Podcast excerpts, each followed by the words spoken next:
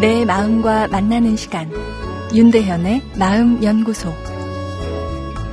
안녕하세요. 목요일 윤대현의 마음연구소입니다.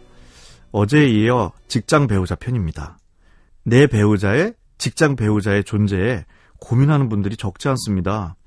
통계를 보니 배우자나 연인에게 직장 배우자가 있다면 어떻겠는지 묻는 질문에 직장 배우자가 없는 직장인들은 기분 나쁠 것이다.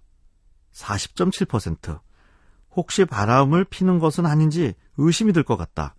32.2%라고 말한 반면 직장 배우자가 있는 직장인들은 친구 관계로 인정할 수 있다가 33% 예, 이해하는 모습을 보였는데요.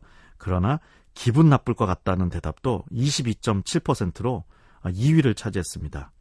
자신의 직장 배우자에 대해서는 수용적이지만 배우자의 직장 배우자에 대해서는 싫어하는 분들도 적지 않았다는 것이죠. 아니 회사일 힘들고 공감받고 싶으면 동성 동료와 정을 나누지 왜 이성이냐고 따지고픈 아, 배우자분들 많으실 텐데요. 왜 그럴까요?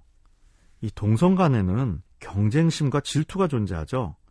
아, 그러나 남녀 사이는 좀 특별한 관계로 연결이 되어버리면 상대방에 대해 상당히 이타적인 자세를 취하는 경향이 존재합니다.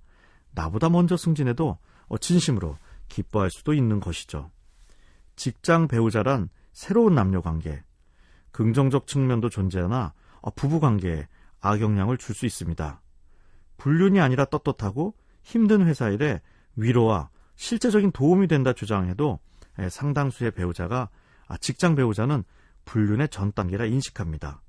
직장 배우자에서 불륜으로 넘어가는 확률은 정확히 알 수 없지만 아, 무늬만 직장 배우자이고 어, 실제 남녀로서 성적인 매력을 느끼고 있다면 어, 이미 정의상 직장 배우자가 아닌 셈이죠. 아, 그리고 불륜은 아니더라도 자신보다 타인에게 삶을 더 공유한다는 것은 진짜 배우자에게 질투와 좌절감을 느끼게 합니다.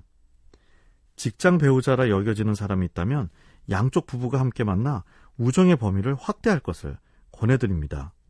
배우자의 오해도 풀 수 있고 배우자가 내 회사의 삶을 이해할 수 있는 기회의 장으로 활용할 수 있죠. 하지만 이미 부부간 소통이 현저히 줄어들었고 그 이유가 직장 배우자와 주로 소통하기 때문이라면 직장 배우자의 역할을 축소시켜야 합니다. 내 삶의 메인 파트너는 진짜 배우자이니까요.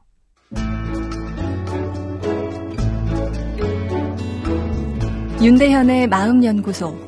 지금까지 정신건강의학과 전문의 윤대현 교수였습니다.